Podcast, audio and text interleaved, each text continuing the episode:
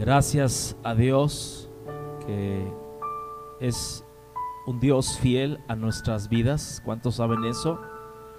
Y hoy es un día muy, muy especial. Hoy estaremos tomando la cena del Señor, la Santa Cena. Tomaremos la cena del Señor al finalizar eh, la prédica. Y bueno, les quiero, les quiero dar gracias a todos aquellos que han seguido apoyando, aportando, siendo fieles, diezmos, ofrendas, primicias. De verdad, les bendigo desde aquí, desde la casa, desde nuestra iglesia y bueno, muchas, muchas gracias. Y bueno, hoy es un día especial y quiero, quiero aquellos que no conocen a mi esposita amada, Vero Enríquez. Hola, buenos días, ¿cómo están? Es un gusto poder estar juntos. Y hoy, eh, hoy es el Día de la Familia, no sé si usted sepa, pero hoy es el Día de la Familia.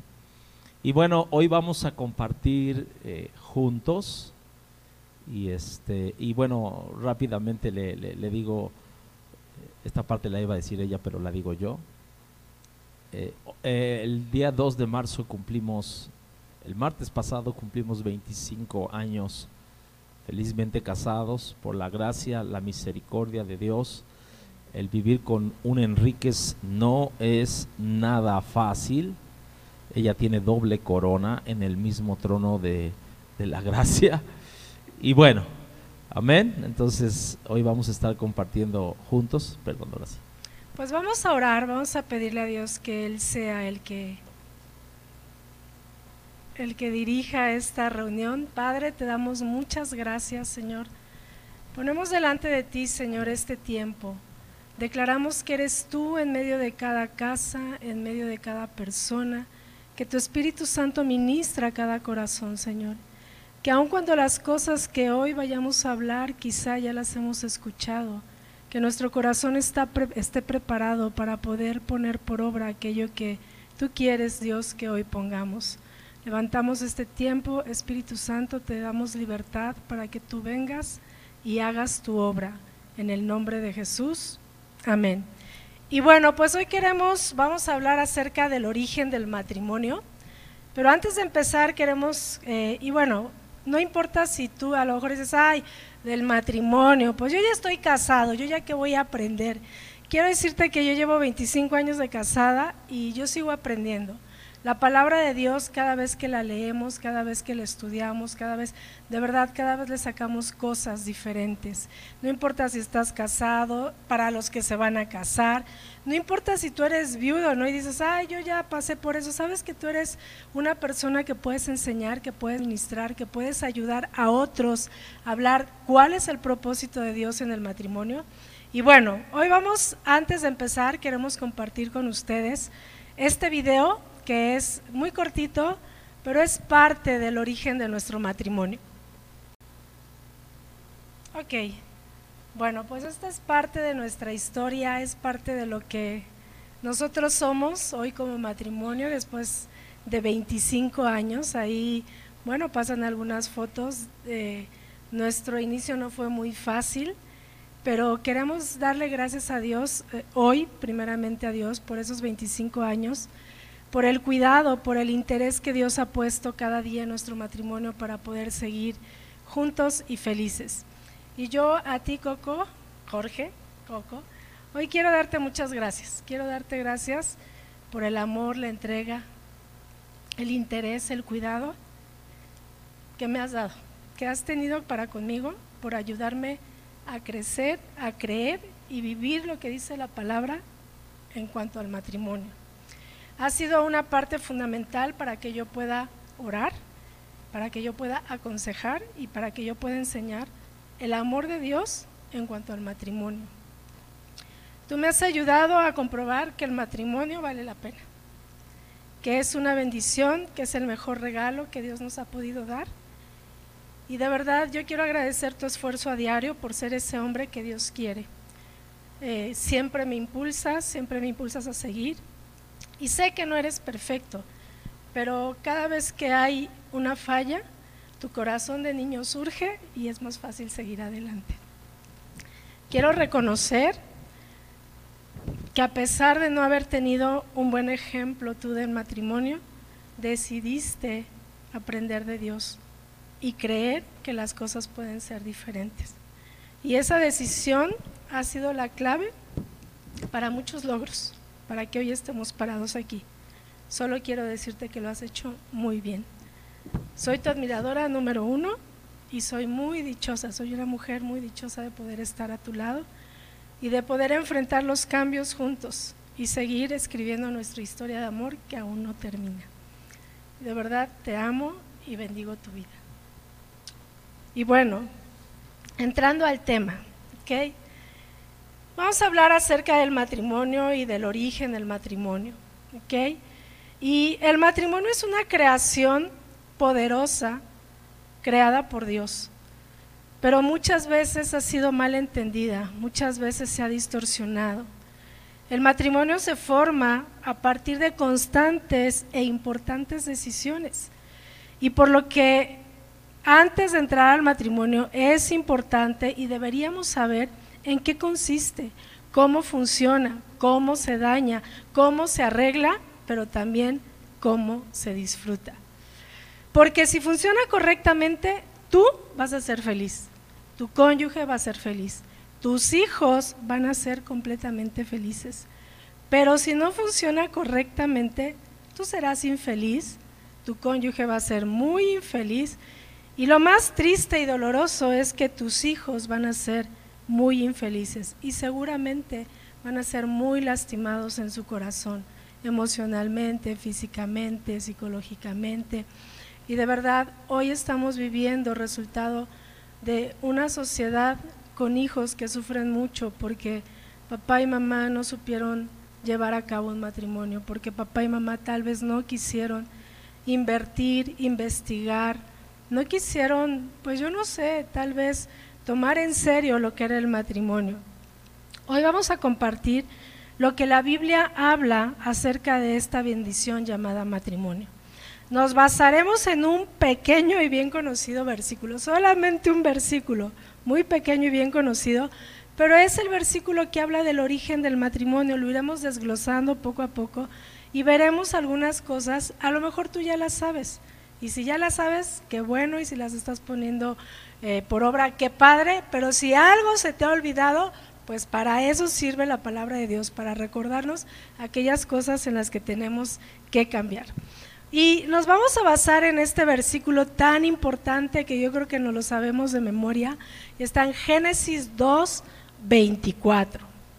Y dice, por tanto el hombre dejará a su padre y a su madre y se unirá a su mujer y serán una sola carne. Este mismo versículo aparece otra vez en Mateo 19:5 y dijo, pues por esto el hombre dejará a su padre y a su madre y se unirá a su mujer y los dos serán una sola carne. También aparece en Efesios 5:31, por esto dejará el hombre a su padre y a su madre y se unirá a su mujer y los dos serán una sola carne. También aparece en Marcos 17, no viene la presentación, pero ¿por qué te nombro esto? Porque yo creo que cuando, cuando las mismas cosas aparecen cuatro veces en la Biblia es porque es muy importante para que nosotros lo tomemos en cuenta.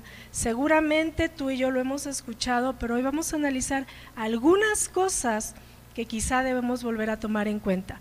Desglosaremos esta escritura y nos enfocaremos en seis fundamentos del matrimonio. Bien, pues vamos a estar tocando estos seis fundamentos y, yo le voy a decir algo. Van a entender o vamos a entender a través de la palabra de Dios cómo o por qué tenemos el matrimonio que tenemos. Y cuando yo veo aquí la escritura, escúcheme, los primeros dos capítulos de Génesis nos habla de todo lo que Dios hizo, nos habla de las instrucciones que le da a, Adán, lo pone a labrar el huerto del Edén, y después de mucho tiempo viendo la fidelidad de, de Adán, lo, lo mete en un sueño profundo y de ahí saca la costilla de donde sale Eva. Ahora, Cuando yo estoy hablando de estos seis fundamentos del matrimonio, quiero que pienses que Dios es el arquitecto. Escúchame bien, todos hemos leído ese, ese versículo del Salmo 127, verso 1, que dice, si el Señor no edifica la casa, en vano trabajan los albañiles o los edificadores. Entonces cuando yo veo aquí a través de la palabra de Dios y escucha este versículo que acaba de leer Vero de Génesis 2.24, es el resultado de la parte que le corresponde al hombre o a la parte humana o a la pareja. Todo lo que Dios hizo en, el transcurso del Génesis nos habla de, de todas las cosas que hizo para nuestro bienestar. Pero esta es la parte donde tú y yo tenemos que poner para que nuestro matrimonio esté bien cimentado, porque dice la Biblia que luego los bendijo a Adán y Eva, ¿no? Ahora te voy a decir la definición de, fundamento o de cimiento, hablando en una manera de, de la arquitectura, es el conjunto de elementos estructurales cuya misión es sostener las cargas de edificación. Fíjate bien, en otras palabras, y todos lo sabemos, eh, de acuerdo a la cimentación que tú y yo podemos tener en un edificio, en una casa, de acuerdo a esa cimentación será el edificio o la casa que podamos levantar. Lo mismo sucede con nosotros. De acuerdo a la cimentación, si tú y yo llevamos a cabo estos seis fundamentos, vamos a tener una casa estable. De hecho, tú recordarás en, Mateo 7, 25, donde habla de los dos cimientos. Y dice que uno eh, vinieron los vientos, vinieron los, las tormentas, pero por causa de que estaba fundada sobre la roca, no, no se cayó esa casa. Y ese es el fundamento. Entonces, vamos a mirar esa parte del corazón de Dios como arquitecto. Vamos a ver esos fundamentos que Dios nos ha puesto en nuestras vidas y que cuando tú y yo los llevamos a cabo, realmente funciona y funciona bien. Bien, el primer fundamento que vamos, vamos a extraer de este solamente de este versículo, vamos a estar tomando palabra por palabra y vamos a sacar los fundamentos que Dios tiene para el matrimonio. El primero dice ahí, por tanto el hombre. Fíjense bien, por tanto el hombre no está hablando de un niño, no está hablando de un adolescente, no está hablando de un joven, está hablando de un hombre maduro, de un hombre que está pensando en formar un matrimonio, de un hombre que está pensando en asumir su responsabilidad. Está hablando de un hombre hecho y derecho, un hombre que ha sido formado a la imagen de Dios, un hombre que Dios, escúchame bien, Dios lo puso ahí en Génesis 2.15 dice que lo puso a labrar y a guardar el huerto del Edén. Y escucha, esta parte significa, labrar y guardar significa que el hombre es el responsable o era el responsable de que ese huerto no tan solamente floreciera, sino que diera fruto y alcanzara su máximo potencial. Aquí todavía no está Eva, aquí no existe, no está en el planeta, no está en los planes. Bueno, está en los planes de Dios, pero no en, en el plan de Adán. Entonces escúchame bien, a ti como varón, como hombre, Dios nos ha puesto para labrar la tierra, para cuidarla y para poder hacer que ese potencial de lo que Dios ha puesto en nuestras manos alcance su máximo potencial, su plenitud. En otras palabras, Dios te ha dado a ti, si tienes una esposa, te ha dado una esposa y un día te la entregaron sus papás, un día te, casaste delante del Señor. ¿Cómo se la vas a regresar a Dios? ¿Cómo se la voy a regresar a Dios a Verito? ¿Cómo se la, se la voy a entregar? Él me la dio de una manera y yo se la voy a regresar de otra. Se la vamos a entregar como una mujer plena, como una mujer. Y escucha, no tan solamente tenemos que labrar y cuidar y proteger aquellas cosas materiales, aquellas cosas que Dios ha puesto en nuestras vidas, sino también cuidar el corazón de nuestra esposa y cuidar el corazón de nuestros hijos. Amén. Ahora, cuando yo veo aquí un el hombre, dice, eh, eh, dejará, por tanto el hombre, escúchame bien, Está hablando de un hombre que trabaja, un hombre que mete las manos, un hombre que suda, un hombre que sabe cuidar, que, que es un buen mayordomo de lo que Dios ha puesto en sus manos. Entonces, Dios nos entrega a esa esposa y después de mucho tiempo, ¿cómo la vamos a regresar? Ahora, entiende una cosa, lo vimos, Dios es un arquitecto, es un diseñador, es alguien que sabe poner un cimiento, que no se le caen las construcciones. Y si Dios ha puesto su imagen y semejanza en el hombre, entonces tú y yo tenemos la habilidad de poder edificar, de poder construir, no de demoler, sino de construir. Y entonces cuando yo veo aquí por tanto, el hombre está hablando de un hombre de trabajo, está hablando no de un hombre holgazán, no de un hombre que está en su hamaca, no, está eh, hablando de un hombre. Y escúchame bien, pasan cinco versículos en Génesis eh, capítulo 2 y después dice, entonces hizo caer un sueño en la vida de Adán. ¿Por qué? Porque vio Dios que era un hombre fiel, un hombre que estaba trabajando la tierra, un hombre que estaba cuidando lo que Dios le había dado. Y al ver eso Dios dijo, ah, ahora sí, le puedo dar una mujer. Entonces, ahora te voy a decir algo. ¿Cuál es la imagen que tenemos el día de hoy de muchos hombres en nuestra sociedad? De que el hombre es un hombre irresponsable, de que el hombre no le gusta trabajar arduamente que a la primera de cambio renuncia en su trabajo, que a la primera de cambio cuando le saca la lengua el jefe se va y no le gusta pagar el precio. Es un hombre que es frágil, es un hombre que fácilmente se desquebraja. Es un hombre que no está dispuesto a caminar la milla extra. Es un hombre que no está dispuesto a sacrificarse por su esposa. ¿Verdad? Un verdadero hombre es aquel que es fiel. Aunque pasen los años, aunque la esposa se va, nos vamos deteriorando los dos, van pasando los años, nos vamos poniendo un poquito más gorditos, se nos empieza a caer el pelo y muchas cosas, ¿verdad? Pero sabes algo, ese es el hombre que Dios está buscando. Ahora te voy a decir algo. De acuerdo a la palabra de Dios, hay dos tipos de hombre. El hombre que es el hombre natural ¿Cuál es el hombre natural o el hombre del mundo? Lo dice ahí en Primera de Corintios capítulo 2 verso 14 y leo de la Biblia de las Américas. Pero el hombre natural, fíjate la característica del hombre natural.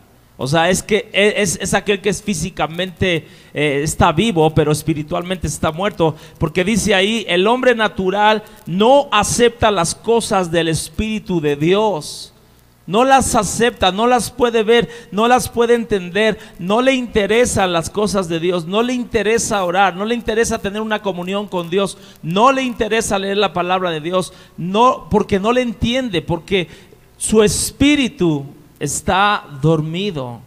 Y dice, porque para él son necedad y no las pueden entender. ¿Cuántos matrimonios hemos visto donde eh, el, hombre no es cristiano, no es creyente y la esposa le habla y le habla y, y, nomás no le cae el 20? ¿Por qué? Porque su espíritu está dormido, su espíritu está muerto. Pero te tengo una buena noticia. Hay otro tipo de hombre de acuerdo al reino de Dios. Y es el hombre espiritual. Es el hombre que sabe que Dios tiene un plan que le ha depositado en su mano una esposa, unos hijos y que sabe que está conectado al Espíritu Santo, sabe que necesita la guianza de Dios, sabe que necesita la sabiduría de Dios para poder llevar a cabo ese matrimonio.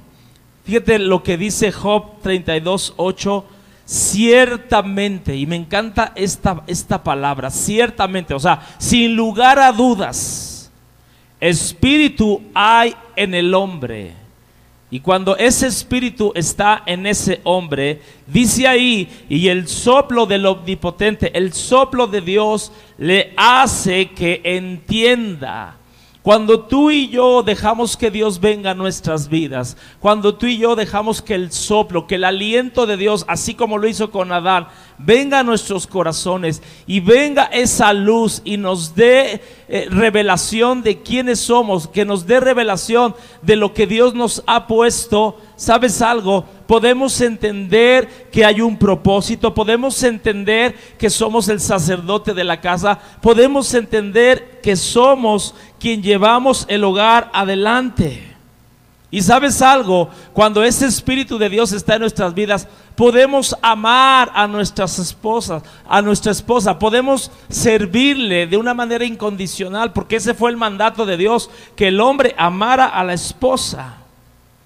Ahora te voy a decir algo, el hombre de acuerdo a Dios, y lo Pablo lo, expresa aquí en Corintios, 1 Corintios 16, 14.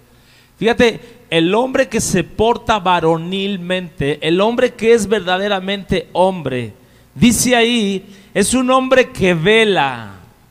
O sea, es un hombre que está alerta 24/7 por su esposa. Es un hombre que está despierto a la necesidad de sus hijos. Es un hombre que está viendo las inclemencias, está viendo todo, todo su entorno. ¿Por qué? Porque Él es la cabeza, porque Él es el que, el que dirige ese barco. Y es un hombre que está firme en la fe. Es un hombre que se porta varonilmente, es un hombre que se esfuerza cada día. ¿Cuántas veces vemos hombres hoy día que no se esfuerzan? Y ahí te va este versículo, el verso 14. Es un hombre, el hombre del reino, es un hombre que hace todas las cosas en amor. Todas las cosas las hace en amor. Cuando la esposa le pide eh, el gasto, se lo da en amor cuando los hijos le piden permiso para ir a alguna, se los dice en amor, va a trabajar en amor. Es un hombre como Dios lo estableció. Pero escucha, es lo primero. El matrimonio, la familia empieza en el hombre y en el hombre que camina con Dios.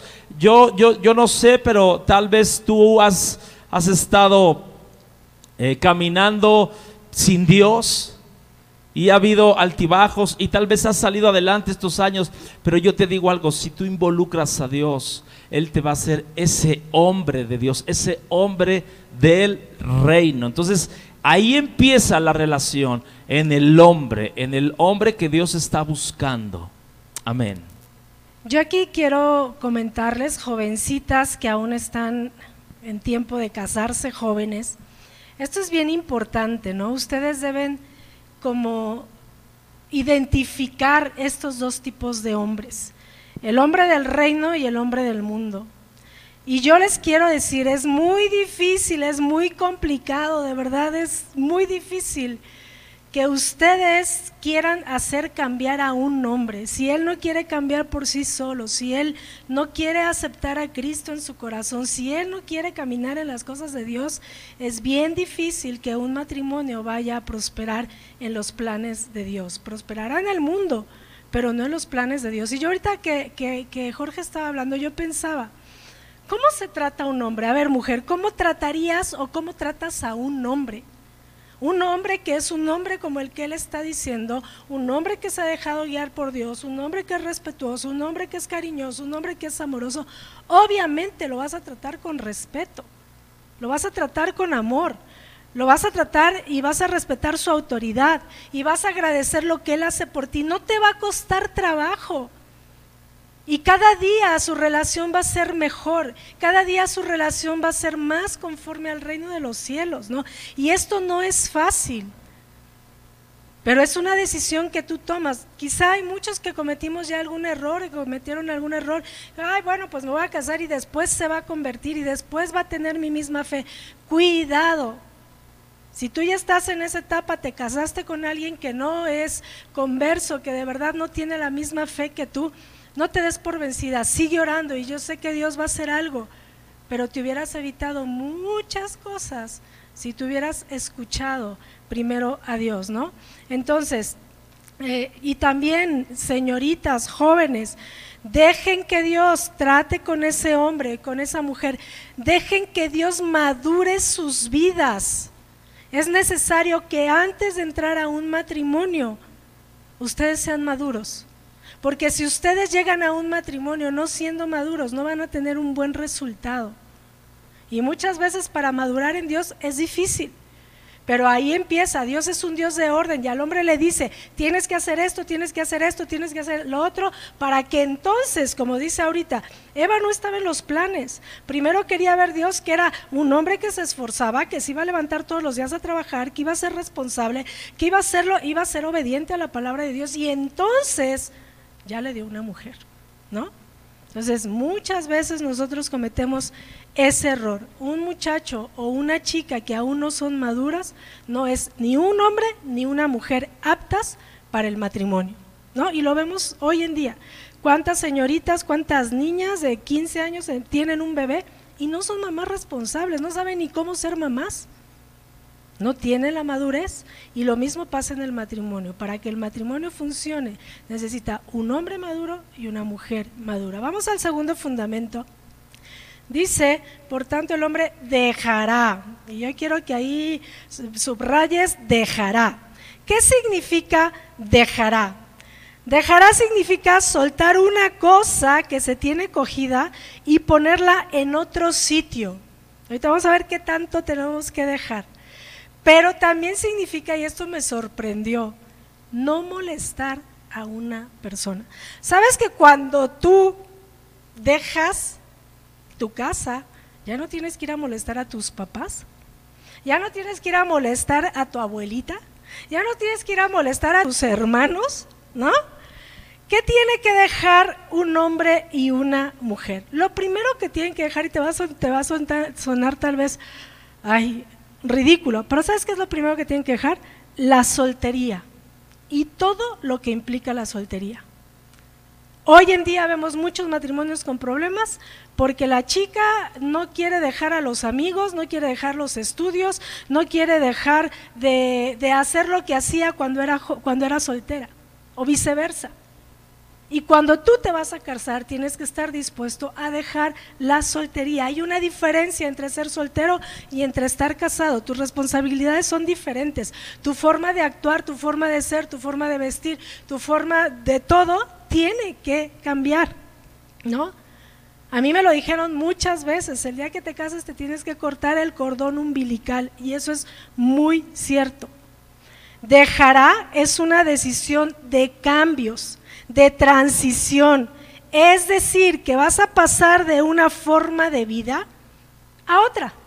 No puedes esperar que las cosas sigan siendo iguales. No puedes esperar que el que ahora es tu esposo te dé dinero para irte a tomar con tus amigas. No puedes esperar que ahora tu esposo no se enoje porque no hay comida en tu casa porque todo el día estuviste haciendo cosas afuera de tu casa. ¿Sí? Tenemos, dejará es esto, ¿no? una transición. Ahora, tenemos un buen ejemplo en, la historia de Noé. En Génesis 18, 20, voy a, recortar los versículos, pero en Génesis 18, eh, Génesis 8 del 15 al 20 tenemos una historia de Noé. Vas a decir, ¿qué tiene que ver eso? Pero fíjense algo muy importante. Dice en el 15, entonces habló Dios a Noé diciendo, sal, de tu, sal del arca, tú y tu mujer y tus hijos, y las mujeres de tus hijos contigo. 17. Todos los animales que están contigo. Entonces salió Noé y sus hijos, su mujer y las mujeres de sus hijos con él. Todos los animales y edificó Noé un altar a Jehová y comenzó una nueva vida en ese lugar. Fíjate bien. Noé fue un hombre que trabajó por 100 años en la construcción de un arca, 100 años. Y la utilizó un año y unos días, creo que un año 10 días. Y cuando salió de esa arca, nunca más la volvió a utilizar. Y fíjate esto, qué interesante. ¿Qué pasó aquí? Lo que pasó es que Dios usó esa arca como una herramienta de transición. Esa arca Dios le pidió que la construyera para sacarlo del lugar en donde estaba, llevarlo a un nuevo lugar y empezar a vivir una nueva vida. Y sabes que este instrumento que Dios usa con Abraham, Dios lo usa con nosotros en el matrimonio. Es decir, que vamos a pasar de una, de una forma que teníamos de vivir a otra. La casa paterna es una herramienta solamente que Dios usa para esa transición, pero la tienes que dejar, la tienes que hacer a un lado. Ya no vas a depender de ella, ahí ya no va a estar la respuesta a tus necesidades, ¿no? Hoy en día, eh, eh, pues vemos muchos, muchas situaciones, ¿no? de, jóvenes que no fueron maduros, que se casaron y pues no tuvieron a dónde llevar a la esposa y entonces se quedan viviendo en la casa paterna. ¿Ok? El hombre maduro deja el arca que le protegía, la, casa de los papás, deja la forma de vida que llevaba, la cobertura que tenía, la familia que tenía, ¿para qué? Para formar una nueva vida, un nuevo hogar, un nuevo proyecto y esto es un nuevo plan de Dios. ¿Ok? En otras palabras, el hombre ahora está atado a su mujer en el sentido de que es responsable de ella. Una vez que tú te casas, una vez que hacen un pacto delante de Dios, tú eres responsable de esa mujer y tú ya no estás, varón, bajo el control de tus padres. Hemos tenido muchísimas mujeres que se quejan de esta situación. Es que antes de llegar a la casa va con la mamá. Es que prefiere ir a comer con su mamá que comerse la comida que yo hago. O viceversa, ¿no? La mujer que quiere estar todo el día metida en la casa de los papás. Cuidado. Aquí estamos diciendo que dejará, y aunque aquí dice el hombre, también es a la mujer. Yo les voy a dar testimonio de mi vida, de mi vida. Yo cuando me casé, pues sí, yo era mucho de ir a casa de mis papás, ¿no? A mí me gustaba estar mucho en casa de mis papás. Pero obviamente cuando yo empecé a leer la Biblia, cuando me empezaron a aconsejar y me hicieron ver, no es tan bueno, no porque no porque yo les falte el respeto a mis padres, sino porque ese tiempo que yo invierto lo puedo invertir en mi casa, ¿no? Y entonces yo empecé a darme cuenta de esto y dije, ok, y lo empecé a cambiar, ¿no? Ahora el hombre debe actuar de una forma más dinámica y emprendedora. Ahorita lo decía Jorge. El hombre maduro está capacitado para salir a trabajar. El hombre maduro no necesita una mujer que salga a trabajar. El hombre maduro es capaz de decirle si es que la mujer trabaja antes de casarse, decirle, sabes que mi amor, muchas gracias, pero de ahora en adelante tú te vas a dedicar a la casa y yo voy a salir y voy a traer todo lo que se necesite para esta casa. ¿Por qué? Porque Dios me capacitó a mí. Yo soy el hombre, yo soy el proveedor. Hoy en día las cosas están totalmente al revés. Hoy en día la, la mujer es la que sale a trabajar y el hombre es el que se queda cuidando a los hijos. Y esto es un desorden. Esto no es el orden de Dios, ¿no? yo meditaba, ¿qué puede provocar que el hombre no deje a su padre y a su madre? Lo primero, la inmadurez, porque no tiene dónde vivir. Pues está ahí porque no tienen otra casa, porque no le alcanza, porque no puede pagar una renta, es inmaduro. Otra cosa es porque el hombre es un irresponsable. ¿Sabes por qué? Muchas veces el hombre sigue recibiendo de parte de los padres y cuidado, papás sigue recibiendo dinero, sigue recibiendo las cosas, que el niño ya nació y le compra la cuna y mira aquí le hacemos un cuartito y lo hacen un ser irresponsable. Otra cosa que impide que el hombre deje a los papás es la comodidad. ¿Para qué se va de casa de papá? Si en esa casa sobran cuartos, todo está amueblado, ni modo que se queden solos los papás. Cuidado, porque esto lo único que va a traer va a ser problemas. Pero también, ¿sabes qué impide que el hombre deje a su, y, me da risa, pero es la verdad, que el hombre deje a sus padres tener una mujer fodonga. Hay hombres que no quieren regresar a su casa.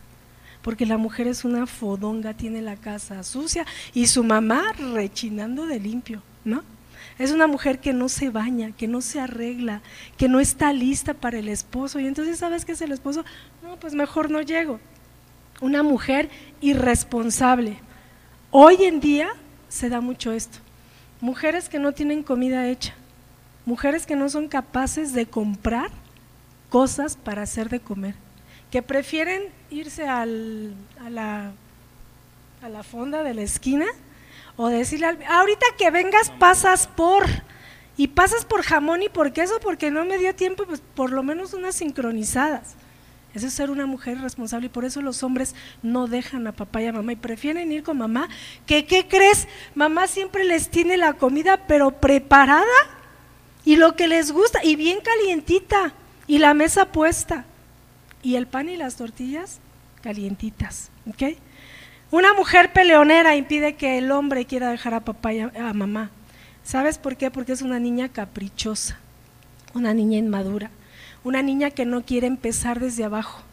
Que si es una niña que salió de casa y en casa tenía recámara, pantalla, coche, casa, lavadora, pero se casa y no tiene ni pantalla, ni coche, ni casa, ni lavadora, ni para el camión, es una niña que no quiere empezar desde abajo.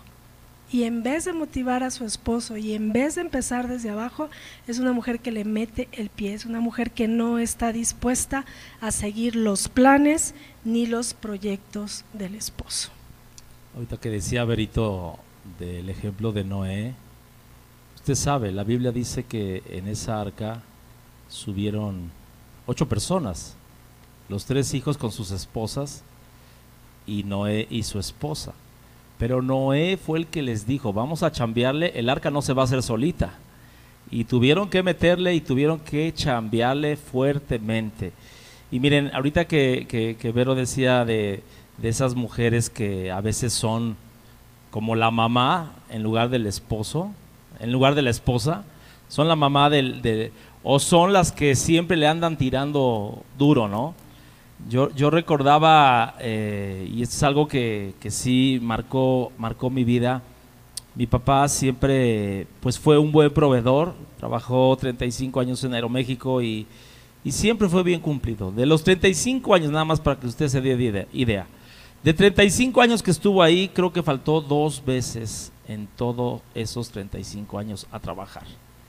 Y, sabes algo, yo recuerdo que cuando llegaba a casa, mi mamá muchas veces le, menospreciaba, le, decía que no era suficiente lo, que, le daba y, esa hombría en el hombre pues sí nos pega, ¿no?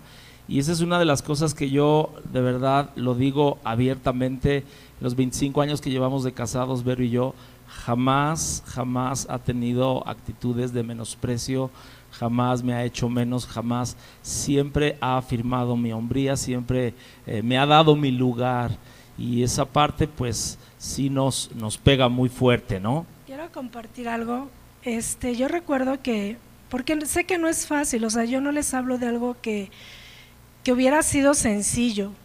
Eh, en un principio yo trabajaba y cuando Dios nos dijo, es tiempo que dejes de trabajar, de verdad que yo sufrí porque mi sueldo era mayor que el de Jorge, ¿no? Y dice, ¿de qué vamos a vivir y cómo le vamos a hacer? Y, y yo decidí hacerlo, ¿no? Yo decidí hacerlo. Y de verdad yo le doy gracias a Dios porque ahorita lo que yo estoy diciendo, el empezar desde abajo, o sea, yo salí de una casa donde yo vivía muy bien, ¿no? Y, y bueno, nosotros cuando nos casamos no compramos muebles, todo fue bueno, todo fue regalado, los muebles de la bisabuelita, etcétera, ¿no? Pero yo decidí empezar desde abajo, yo decidí empezar con lo que él me pudiera dar, ¿no? Y empezar, me acuerdo, hay muchísimas historias, muchísimas, ¿no? Pero el hecho de, yo me acuerdo de una vez, y, y no me dejará mentir el doctor Martín, en una ocasión, nuestros hijos, su hijo y mi hija estaban muy chiquitos y salió una enfermedad que ni me acuerdo qué enfermedad era, no sé si era el rotavirus o alguna enfermedad así. Y las medicinas, las, eh, las vacunas eran carísimas. Yo podía ir corriendo a casa de mi papá y decirle a mi papá, papá, dame para la vacuna de, de mi hija, ¿no? Pero era una forma de menospreciar lo que Jorge podía hacer, ¿no? Y yo dije, no, vamos a orar, vamos a esperar, vamos a hacer, y de verdad, y yo me acuerdo que en ese entonces Martín nos comentaba de, creo que un sobrino o alguien que por falta de, o por esa enfermedad, creo que falleció, no me acuerdo bien, pero, o sea, esas cosas que tú dices, Dios mío, ¿no? Pero es cuando tú dices, Señor, yo quiero confiar en ti. Y yo creo que si tú me uniste a este hombre, es porque tú vas a tener cuidado de todas las cosas. Y como eso les puedo decir miles, ¿no? Pero es muy importante el, el poder decir, ¿sabes qué? No importa, vamos a empezar desde abajo, aunque en casa de mis papás haya lo que haya, yo quiero empezar contigo y yo voy a disfrutar lo que voy a vivir contigo. Y estoy dispuesta a desde empujar el coche, a andar en camión, etcétera, para que nuestro matrimonio se fortalezca. Yo me acuerdo que mi suegro nos decía, mi suegro tenía, bueno, tienen una casa grande y nos decía, ¿para qué se van a, rentar? Quédense aquí con nosotros. Y sabes algo, ese es el peor error que podemos, que podemos tomar, ¿no? Entramos en la comodidad, entramos en, en, en, en todo esto y, traemos problemas, ¿no? Entonces, bien, vámonos al tercer fundamento. Tercer fundamento es este mismo versículo dice, por tanto el hombre dejará, y aquí viene una parte importante, a su padre y a su madre. Escúchame bien, hoy día está diciendo aquí, ¿a quién va a dejar? A su padre y a su madre. Quiere decir, quiero que veas el contexto, quiere decir que ese hombre que va a dejar a su padre y a su madre, un día le dieron una formación, un día eh, esos dos padres lo formaron, lo disciplinaron, lo educaron, le formaron el carácter, pero hoy esa idea de padre y madre se ha distorsionado, se ha debilitado, se ha diluido y ya no tenemos el mismo cimiento, el mismo contexto de familia. Hoy podemos ver ya que eh, eh, el joven o el hombre se, quiere casar y pues ya no, fíjense, yo estaba, yo estaba escuchando una estadística, más del 70% de aquellos jóvenes que se van a casar ya no los entrega eh, los dos papás, más del 70%. ¿Por qué? Porque esa relación se, se, se quebró y sabes algo, hoy esto ha cambiado totalmente. Ya no es dejará a su padre y a su madre. Hoy, por ejemplo, lo hemos cambiado a dejará a su madre. Primero ponemos a la madre y luego al padre. ¿Por qué? Porque la mamá siempre fue la que llevó las riendas de la familia, ¿no? Era, era un matriarcado, ¿no? O lo hemos cambiado a dejará a su madre. Eh, ¿Por qué? Porque el padre los abandonó, porque nunca conocieron al padre. O también lo hemos cambiado, dejará a su padre únicamente. ¿Por qué? Porque la mamá se fue con otro. ¿No? O tal vez dejará o no dejará a ninguno de los dos porque los dos lo abandonaron. Hoy se ve tan frecuente eso. Entonces escúchame bien, cuando tú y yo salimos de nuestra casa, dejamos a padre y madre, estamos siguiendo el mismo modelo que ellos en algún momento, si fue un buen modelo, lo vas a asimilar.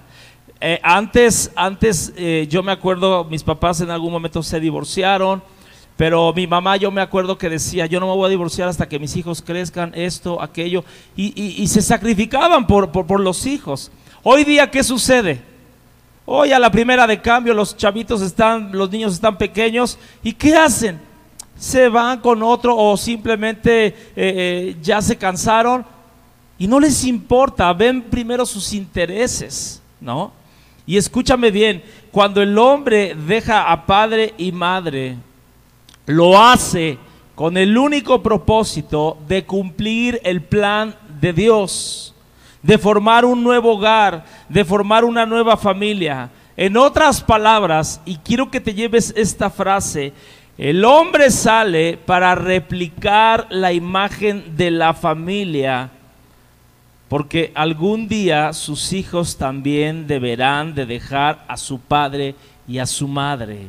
Y volviendo al, al Salmo eh, 127, la Biblia, tú lo sabes, la Biblia dice que los hijos son herencia del Señor, que son saetas, que son flechas, que tú y yo lanzamos. Pero sabes algo, antes de lanzarlas, antes de que salgan del hogar, tienen que estar bien fundamentados en el ejemplo que le estamos dando papá y mamá. Entonces yo te quiero decir esa parte. Tú y yo, cuando el hombre sale, replica, imita la misma imagen de la familia. Y si fue unos buenos padres, si el papá realmente era varonil, la mamá se ponía las pilas y cuidaba del hogar, sabes algo, eso mismo va a dar fruto y no tan solamente en la generación de tus hijos, sino en la generación de tus nietos y todos los que vengan después. Amén. Cuarto punto, ya nos vamos a ir rápido porque ya se nos va el tiempo. Cuarto fundamento eh, dice, por tanto dejará el hombre a su padre y a su madre, se unirá. Se unirá significa atar o juntar, acercarse física y moralmente para formar un conjunto para el mismo fin. Esta es parte del matrimonio. Lo que tú eres, lo que él es, se van a unir para formar un mismo fin, para formar una misma fe, para formar una, una misma forma de avanzar, ¿ok? Agregar mis beneficios para el otro. Yo no sé si tú te has dado cuenta, pero hoy en día es mejor nos unimos, mejor vamos a juntarnos y si funciona bien y si no, cada quien con sus cosas. O sea, no tienes ni siquiera el interés o el deseo de compartir tus cosas y ponerlas todas en la mesa y decir esto es lo mío, esto es lo tuyo y esto es para los dos. Y desde ahí empieza eh, la desunión. Eh, se unirá es una frase que se refiere a algo nuevo, algo diferente, algo desconocido. Es decir, un hombre que abandona un hogar, un hogar anterior, una forma de vida anterior, y ahora se va a unir para formar algo nuevo a través de un pacto, de un compromiso. No es fácil. Seguramente en ese proceso de, formar algo nuevo te vas a encontrar con muchísimas cosas, con muchísimas situaciones que vas a decir, ay, no creí que fuera así. Pero es una decisión que tomaste. No se trata solamente de un contrato que se firma. Ah, bueno, pues ya me casé, sino se trata de un pacto, un compromiso que incluye honestidad y seriedad. El pacto compromiso matrimonial está envuelto en un propósito, es decir, no se trata de la unión de dos personas sin sentido. Se trata de dos seres completos, maduros, que se están uniendo para formar un nuevo cuerpo. Y esto es bien difícil, una nueva transición, un nuevo compromiso, un nuevo propósito. Yo decía, bueno, a ver, eh, si tienes una manzana y una pera y los unes, nunca se, o sea, no se hacen uno sino es por una cosa sobrenatural. Te vas a unir con un hombre y con una mujer que son completamente diferentes. ¿Y cómo te vas a unir? ¿Cómo, vas a, ¿Cómo va a ser esa transición? Es por medio del tiempo, por medio de la comprensión, por medio de ser responsables, por medio de ser íntegros, por medio de ser personas que quieren hacer lo mismo.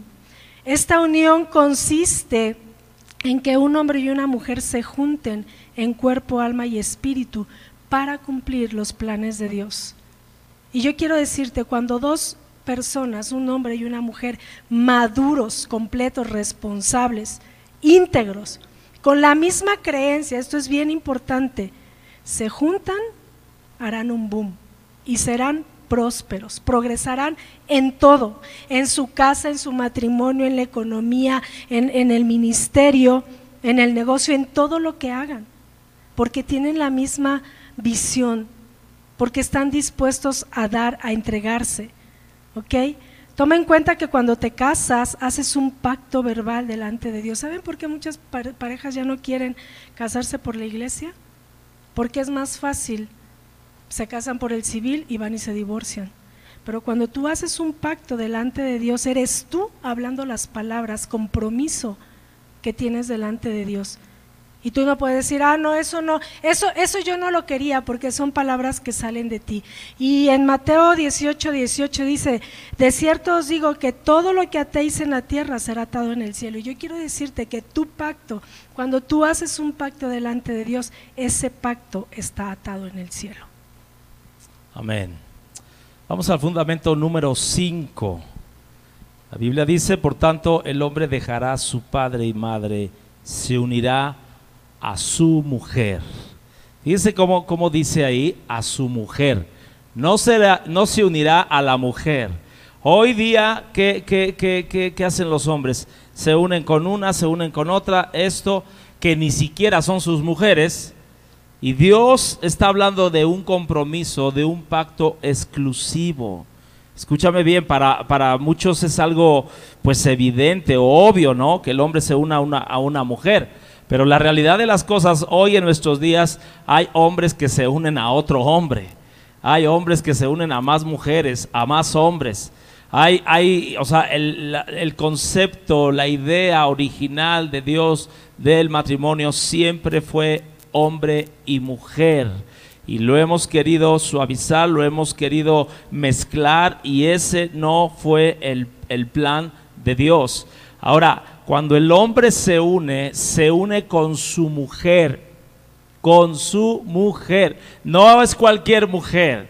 Yo escogí a esta chaparrita que es mi mujer y que bueno, tiene sus cosas, yo tengo las mías, pero saben algo, yo he podido entender cuando he, he, podido ver que Dios me ha dado a esta mujer como mía, pero y tengo que cuidarla y tengo que tratarla bien y tengo, ¿sabes por qué? Yo tengo un, un, pensamiento, porque Dios es mi suegro, ella es su hija. Y, y, y aquellos que somos papás de niñas, no, no nos gustaría que trataran mal a nuestras hijas. Sacamos las garras, bueno, así Dios. De hecho, usted conoce ese versículo, ¿no? Que las tratemos como vaso más frágil, que las tratemos con honor, porque son coherederas de la gracia. Y dice para que no haya estorbo en nuestras oraciones. Entonces yo te voy a decir algo, Dios nos ha dado a esa a esa mujer, a tu mujer, a mi mujer, ¿para qué? Para que estemos permanentemente. Ya llega a un momento donde lo tuyo es, es, es, es mío, lo mío, o sea, compartimos todo, ya no es cuestión de, de dividir, ya es una cuestión, y aún en el área sexual, la Biblia dice en 1 Corintios 7:4, ni él ni ella son dueños de su propio cuerpo, sino que son el uno para el otro. Y esto opera también en lo espiritual, en lo material. O sea, realmente lo que tenemos es de los dos, es de ambos. Ahora, yo no sé cómo es tu mujer, pero yo te puedo decir que mi mujer es especial, ¿verdad? ¿Cómo es una mujer? A veces no las entendemos o no la entendemos, simplemente la tenemos que amar. ¿A poco no, señores? Tenemos que amarla. Miren, algo que, que, que yo he aprendido es eso. No tratar de entenderla, simplemente tenemos que amarla. Tenemos que amarla incondicionalmente. ¿Qué sucede cuando una mujer te dice no? Quiere decir que es sí. Cuando tú le dices a una mujer, oye, este, eh, eh, ¿cómo ves si, si, si, si vamos a comer este, a la calle? Vamos a. Y ella te dice, y no hay comida. Y ella te dice, no. Pero eso significa que es un sí. Entonces, hay un código. Si no la llevas, se enoja. Y si no la llevas, se enoja, ¿no? Pero si te dijo que no, pero era un sí. Entonces, es todo una maraña para poder entender a su mujer. Pero Dios no la dio así. Tú la escogiste, ¿verdad? El único que no la escogió fue Adán. Adán el Señor se la dio. Y por eso Adán dijo, la mujer que me diste. Pero tú no puedes decir la mujer que me, tú la escogiste, ha sido tu mujer. Amén. Cada quien tiene lo que le corresponde. Número 6. Y serán una sola carne. Wow, esa es, es, es, será una sola carne es algo impresionante, pero no es fácil. Dos seres totalmente diferentes deben lograr ser uno. Y esto nos habla de unidad, disposición, armonía, acuerdo. Y esto es bien difícil en el matrimonio, de verdad. Yo llevo 25 años y hay veces que todavía no entiendo, ¿no? Hay veces que todavía nos cuesta un poquito. A veces ora Verito dice, Señor, o te lo llevas o te lo mando. No, todavía no, no, no he llegado a orar eso. Pero al final es difícil. O sea, ser uno solo es un proceso. Será implica que debe haber un proceso, algo que va a llegar a ser. No es que cuando te cases ya es, no es que porque tienes una relación íntima o sexual ya se dio, no, dice que va y serán una sola carne. ¿Cuánto dura ese proceso? Yo no lo sé, en cada matrimonio dura diferentes años, diferente tiempo. Es decir, que en esta palabra de será, inicia el proceso de conocerse, el proceso de comprenderse, aprender a ayudarse. ¿Sabes que no es fácil aprender a ayudarse en el matrimonio? Tú das por hecho que él va a echar los calcetines en el cesto de, la ropa sucia. Y él da por hecho que como su mamá los levantaba, tú los vas a levantar. Y entonces empieza un conflicto. Es un proceso de solucionar problemas. El primer problema que tiene no sabes cómo solucionarlo porque nunca lo habían tenido como matrimonio. Y tienen que aprender cómo se solucionan los, los problemas. Es un proceso de aprender a convivir, de aprender a servirse, de aprender a comunicarse sin hablar. Y este proceso se llama matrimonio día a día. Todo este proceso de aprendizaje tiene un solo propósito, llegar a ser una sola carne, porque ya no somos dos, sino uno solo. Y esto es la consecuencia de la unión, de la fusión de cuerpo, alma y espíritu. Y bueno, una vez que ya tienes esta unidad, bueno, pues como esposos tienes que disfrutar la unidad, lo que decía Jorge ahorita, ¿no? el poder disfrutar de su cuerpo. Eh, eh, el, versículo que estaba leyendo es el versículo de la sexualidad, ¿no? y es el versículo preferido de los hombres. ¿No? Porque ahí habla específicamente que la mujer no se puede negar, ¿no? Pero dice algo bien importante en el versículo 4, dice, y la esposa le da la autoridad sobre su cuerpo a su marido. Y yo digo, a ver, cuando le, algo que yo le dé la autoridad a Jorge, bueno, le digo, a ver, toma las llaves de mi camioneta y úsala. Yo le estoy dando la autoridad de que la de que se suba en ella, de que la arranque, de que se la lleve, de que meta cosas en ella, de que la lave, de que la ensucie. ¿Y sabes lo que pasa en el matrimonio cuando tú le dices a tu esposo? Aquí lo está diciendo, le tienes que dar la autoridad a tu esposo de tu cuerpo. ¿Qué hará un esposo cuando le dices, mi amor, aquí estoy y haz conmigo lo que quieras? Imagínense todo lo que hace, ¿no? Y la mujer también. Entonces, ¿de qué nos habla esto? Que tenemos que llegar a ser uno solo, el podernos disfrutar, el podernos, eh, pues sí, el podernos disfrutar en la intimidad, el poder ser eh, esa parte que la autoridad que Él me dé, yo la use bien sobre su cuerpo. No va a ser para lastimarlo, no va a ser para ofenderlo, sino va a ser para disfrutarlo. Y este es un punto que no es fácil, pero que pues después de los años dices, bueno, pues creo que lo vamos logrando. Y yo quiero terminar, Axel, si me ayudas, terminar con este versículo, pero la nueva traducción viviente, este mismo versículo de Génesis 2.24. Y me encanta cómo empieza el versículo. Ya no dice, por tanto, el hombre. Dice, esto explica por qué el hombre. Fíjense. Entonces, cuando vemos a través de la palabra de Dios lo que hemos tocado de este verso de Génesis 2.24, podemos entender, esto explica por qué muchos matrimonios no han podido estar firmes. Esto explica por qué a la primera de cambio se va, el se va la esposa, se va la mujer, se va eh, y se disoluciona el, el matrimonio. Esto explica porque no hemos tenido el fundamento que Dios ha querido que pongamos. Hemos querido edificar nuestro matrimonio a nuestra manera. Y te digo algo, eso no funciona. Porque cuando vienen las tormentas, vienen las cosas, sabes algo, no podemos salir adelante. Ahora tú te puedes preguntar, esto explica por qué mi matrimonio está así, en la condición en la cual está el día de hoy, no importando los 5, los 10, los 15, los 20, los 30 años, los años que lleves de casado. Esto explica y puedes decir, esto explica por qué ahora soy feliz. Esto explica por qué realmente mi matrimonio ha estado firme sobre la roca. Porque he hecho, yo como varón he sido un hombre. hemos dejado a padre y madre. Nos hemos unido y hemos hecho uno solo. Entonces, esto explica, y yo te quiero decir en esta mañana y termino con esto. Yo no sé cuál es la condición de tu matrimonio. Todos batallamos en unas u otras áreas, pero yo te puedo decir que el único que te puede ayudar, el único que puede restaurar, el único que puede poner un fundamento sobre tu matrimonio de alguna manera firme es Dios, porque Él fue el diseñador, Él fue el arquitecto, el que, el que puso, el que diseñó, el que puso las traves, el que puso el cemento, el que puso de acuerdo a la palabra de Dios.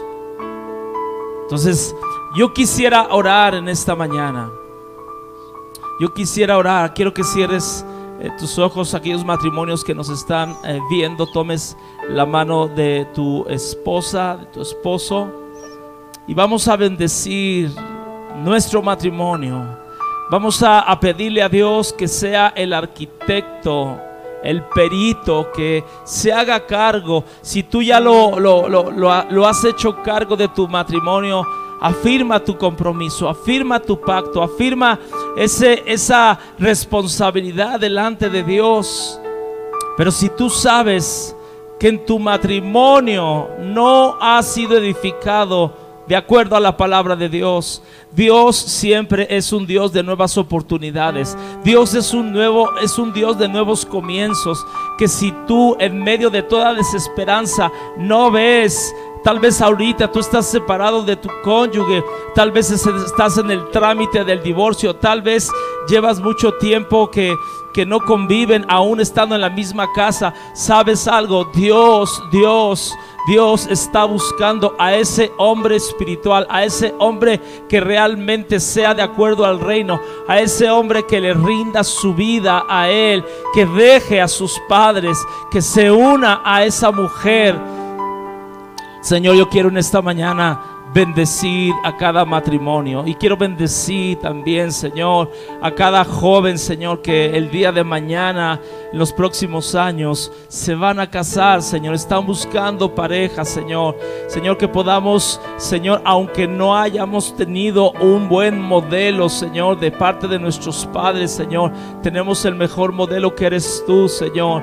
Tenemos el modelo, Señor, el pacto eterno que tú hiciste con nosotros, que tú no nos ibas a dejar Señor, y que lo que tú has juntado el hombre no lo puede separar, Señor.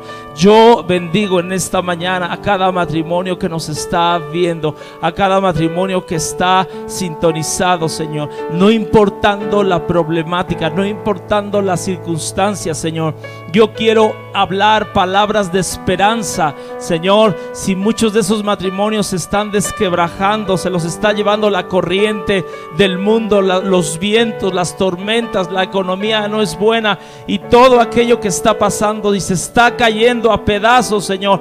Yo hablo esperanza, Señor. Yo quiero declarar, Señor, que esta palabra, Señor, penetra en nuestros corazones y que cada uno, Señor, haremos la parte que nos corresponde dentro del matrimonio, Señor. No es porque seamos muy buenos, es porque es por tu pura gracia, es por tu ayuda, Señor, que tú nos ayudas a seguir adelante, Señor. Yo bendigo a cada matrimonio en esta hora en el nombre de Jesús.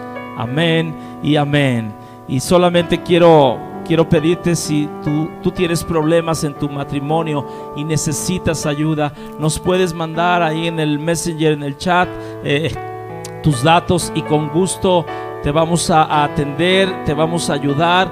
Eh, te podemos compartir lo poco, mucho que hemos aprendido, pero yo te digo algo, hay esperanza, hay esperanza para tu matrimonio. Si ya aventaste la toalla, si ya no, no te dan ganas de vivir, si estás en la depresión, si dices ya no puedo más, hay esperanza. Amén. Y en esta mañana vamos a, tomar la, la cena del Señor. Yo espero que en casa tengas los elementos y vamos a darle gracias a Dios. Vamos a darle gracias al Señor. Que Dios nos ayude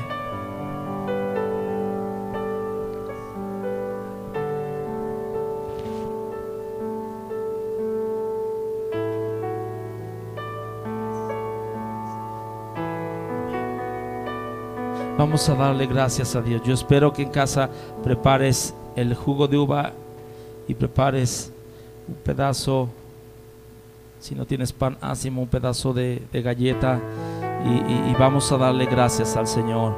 Eh, eh, eh, ¿Sabes algo? El único propósito de la muerte de nuestro amado Jesús fue para que tú y yo fuéramos uno con el Padre y con nuestro cónyuge.